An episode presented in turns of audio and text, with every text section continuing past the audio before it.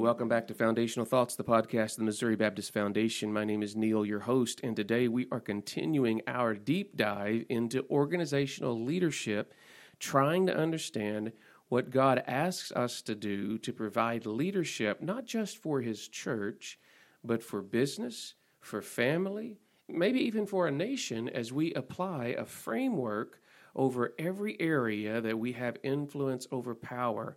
And today uh, I'm again joined by with Jim Miloski, by Jim Miloski, and uh, he is our leadership ninja, and he's taking us through a pyramid. And so, Jim, let's dive right into it today. And where are we on this pyramid of a framework for leadership? So we've been working through the four levels, and we've already moved from the foundational level of the relational level of leadership okay. into the operational level of leadership. Okay. And today we're going to talk about the systematic level of leadership. That's okay. the third level. And we've got four levels in our pyramid. Four levels. And we've already spent some time talking relational, and that's the idea that people follow me because of how I treat them. Is that right? I've been listening carefully on these kind of things. I'm learning this. This is good. This that's is good. very important. And then there's a second level of leadership, and you've called that operational. Correct. And that's when people follow us because we're competent right. as a leader. We can do what we say we're going to do. Right. And last time you really challenged us that if we have the wrong competencies that we're measuring against, we may not be providing the level of leadership that we think we are. Right. I think it's important whether, and we talk specifically about the church. Yes. Um, but you may be leading a different kind of organization. You have to determine what is the strategic competencies you need. If you're in the pipe industry, or if you're leading a, an information based uh, company, or if you're leading a family, what, what is that organization's purpose? And are you leading through those competencies? That are, and, and we need to make sure we've got the right ones. Right.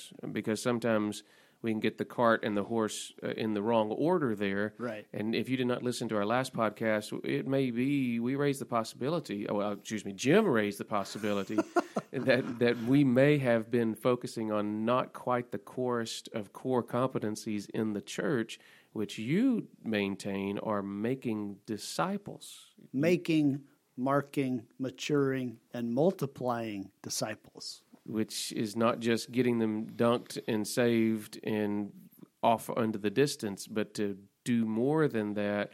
And you base that on a very passionate call with the Great Commission.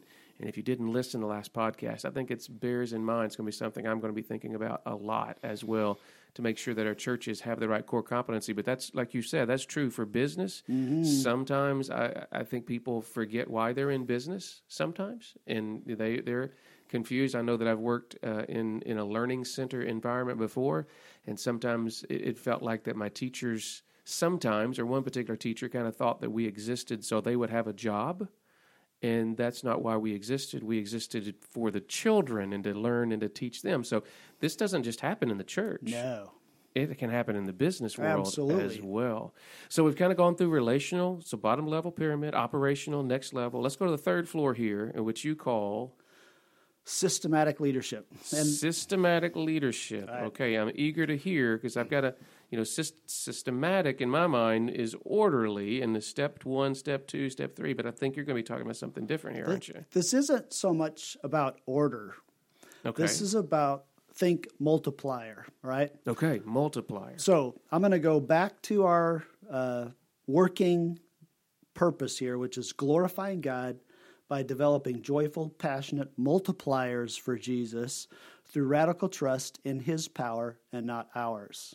And many people are uh, interested that I don't say we're developing leaders, even though we're the developing leader group, we're developing multipliers because essentially, I think authentic leadership is about multiplication.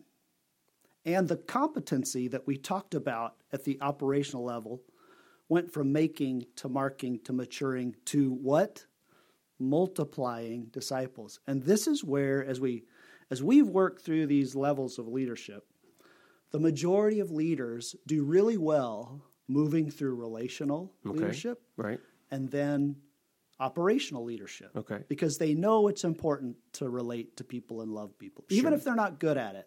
They fight their way into doing that. Right. Uh, and then being competent, they, they can do that. But this is where a majority of our leaders hit the wall Okay. because systematic leadership means that the leader begins to develop uh, systems that are self sustaining so that the leader doesn't have to be present or focused on that operation because it's been picked up and is being led by other leaders because the leader has multiplied themselves. So this is kind of moving from a one man show, so to speak, not advocate not advocating abdicating leadership and responsibility over thing, but really sharing the responsibility as you develop people to replace yourself in the role. Is that kind of what you're saying? This is the most counterintuitive level of leadership because Okay. it requires a person, a leader, to realize this. This isn't about me getting better and better at more and more things. Mm. This is about me becoming more and more dependent on the power of God and the people He has placed around me. This is where this is where stewardship is so important, and where the real difference between authentic leadership and corrupted leadership starts to raise its head. Because if if the leader is an authentic leader and they understand that they are in a role that identifies and gathers power for the good of others, then they know this is about inviting other people to lead with them. It's it's about them desiring the success of those around them and not their own success. This is about them glorifying God and glorifying other people and not themselves. And that can that could be pretty healthy for the leader, especially when he gets to a point where he says, "You know what? I am not good at that." Or somebody's better than I am at that, and I can slide out and let them grow into that position. That's pretty easy. Aren't there sometimes that I also have to re- put somebody else in a box that I'm really good at or that I really enjoy doing, and I have to kind of train my replacement in that box as well? Is that are both those things kind of happening, or am I, have I totally missed this? No, so I think you're uh, you're you're talking through the all of the intricacies that happen at this point. Because first of all, if if a leader has been doing something well, his job is not to prove that he is the best at it. In fact, that's counterproductive. And what most we have lots of leaders that we call diminishers because they have to be the smartest person in the room. Okay. And when you have to be the smartest person in the room, what you communicate to everybody else is that they don't, you got it, so they don't need to. Hmm. The counterintuitive process is for the person that's good at it to stop talking and start letting other people get good at it and even better than them at it. Because the leader has, like you said, has to identify the person or persons that are going to be his replacement. Leaders are always working themselves out of a job. Authentic leaders are always working themselves out of a job. Corrupted leaders are always trying to protect their power and their position. And that requires this dance of I have to I have to be in charge and in control and in ownership. At the same time, uh, you know, try to keep other people involved in this process. So there's a weird dance that happens there. Mm, Sometimes you put somebody who's not competent in that role because they're going to rely on you to finally make the decision. You consolidate your power, and then we got kind of a Game of Thrones thing. Though I've never seen the show, uh, but this kind of concept of I got to maintain, and so I'm going to put people who aren't qualified because they're at least people that I trust, and they trust me, and they need me. That is corrupted, diminishing leadership. Authentic, multiplying leadership is when a leader is always looking to elevate other people. He's, they're- develop people. That uh, an authentic leader understands that their their role really is developing people. It's not the the thing is they're constantly looking to what uh, gifts and strengths the Lord has put in those around. They're learning to trust the Holy Spirit not just in themselves. They're learning to trust the Holy Spirit in other people. That's that's really one of the biggest shifts that happens when I see a leader move from the operational level and into the systematic level. They are learning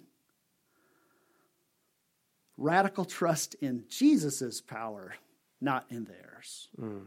They're understanding that the, the, the success of Jesus' mission depends on me becoming more and more aware of my limitations, becoming less and less confident in my own ability, and more and more confident in God's ability to do this. And and for me, I think it may be easier for me to trust in God's resources than the people that He's entrusted He's His resources into that kind of yeah. look like me and have skin on like me. I'm good trusting yeah. God, but trusting these other people, right. that's where it begins to be even more of a challenge, I think. Right. And what if God has put the gifts in a person in your organization that you don't necessarily like that much? Mm. But what if He's put the gifts in them that, that are needed to accomplish this task as a body? Are you able to see that person through God's eyes? Like Paul says, we no longer judge people on the cover. Mm. We're, because what Paul is saying is, I've learned to go to the Lord and trust Him more than I trust myself. Mm. My judgment of a person, I don't even trust. Wow. Because that person may do things differently than I do. They may eat differently than I do, eat different things, look different than I do, talk a little bit different than I do. So a leader has to learn early on nobody is ever going to do what I do well as well as I do. Nobody. Mm-hmm. Therefore, I, because this isn't about mastering things, this is about doing things in a way that brings glory to God, right? And, and so understanding that uh, I may be gifted in an area. If I can't trust somebody else to do it, and they may, like you just said, do it differently and even not as well, because it's not the way I would do it, right? right? My perception is it's not. But it's it's good or maybe even better mm. than the way you do it. Because the leader's job is not to direct how things are done. His job is to direct people on what needs to be done. Here's what needs to be done. You figure out how. I'm giving you the authority to decide the how, not the what. Here's the what. And, and this is the deal where uh, this counterintuitive process, and very few of us talk about it, is how does a leader give away authority but maintain responsibility? As in, the buck stops here, right? Mm-hmm, I'm going to mm-hmm. give you authority to figure out how to do this. This is where we're going, right? And we both go, yeah, that's where we're going. Mm-hmm. You figure out how. I'm going to be your biggest cheerleader and your supporter. You go for it. I can see why there's such a breakdown in this barrier from the lower the level we were just at to this Mm. level because everything that got us to the second level, our own core competencies, our own abilities, our own skill set, now are the things that are preventing us Yes. from moving to the next yes. level. This is just not fair, Jim. I This, think, this is the hardest leap for a leader to make. okay.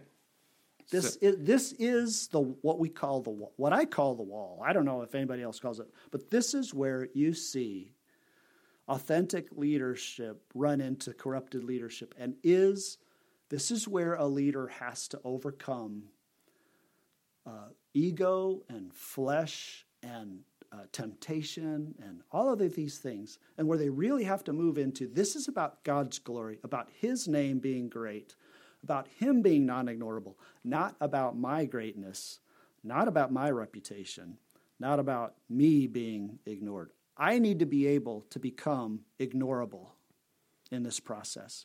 The best leader shines the light on others.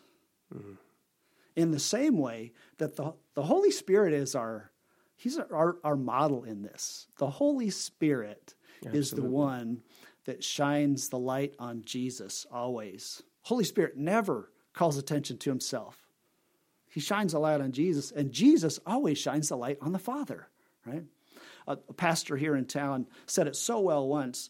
Uh, he, he talked about the, the arch in St. Louis. Yeah, right. If you go see it at night, Mm-hmm. The thing you want to see is the arch. There's all these lights.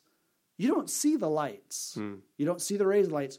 You just see the arch. And those lights bring no attention to themselves. They totally bring attention to the arch. A leader is all about shining the light on those around them and ultimately on the Lord. It, it really is never about me. It's about us and Him. It's about Him. Ultimately, Him. For His glory, and, and that's what fills us with joy. We, this becomes more and more fun mm. the more competent a leader becomes at leading an organization well. Because, and, and that's, why, that's why God's glory is so important in this. Because the truth is, He never disappoints. Hmm. We always disappoint. He never fails. We always fail, right? We're, we're just not all that. I think that's what's most important for a leader to know. This is not about how creative or how original or how amazing I can do this. This is about how faithful and humble I can be to what he already is, right? This is this is his story. This is his kingdom. This is his plan. This is his reputation. And you know what's exciting to me is as I've traveled across this state, I have seen examples of that in pulpits across our state of men and women across our state who are leading like that mm-hmm. that we never read about in the newspaper. Oh. There's nobody coming to a conference that they would host, nope. and yet they are accomplishing that. And I'm not opposed to people who've done great and wonderful things and lights and mirrors and smoke and all that kind of stuff. That's awesome. But I think some of our finest examples of this leadership change has been from those who, like John said, while he increases, I must decrease. And we've got some great examples That's across it. Missouri Baptist, don't we? Oh, we do. We have great examples of what we call underdog leaders. Mm. Nobody knows them. Nobody will ever know them, right? Because for them, it's not about them. It's about the Lord. It's about the Lord. And one day we'll get to heaven and we'll get to hear all of our stories. Yeah. And we're going to be amazed by some of the stories that we hear of what yeah. God has done for people who have provided the leadership, authentic leadership. Well, we've got one more level to go in our pyramid, and I, I can't imagine what that's going to be because this is getting so good. This last session has been so good for me personally, and the recognition that we've got to be providing organizational leadership in relational, in relationship, relationally, operationally, competence, and with a way to multiply that in a systemic manner. And next time we're going to talk about strategic leadership. I can't wait to hear right. about that next one. Thanks, Jim, for joining us here on the podcast, the yeah. Missouri Baptist Foundation Foundational Thoughts.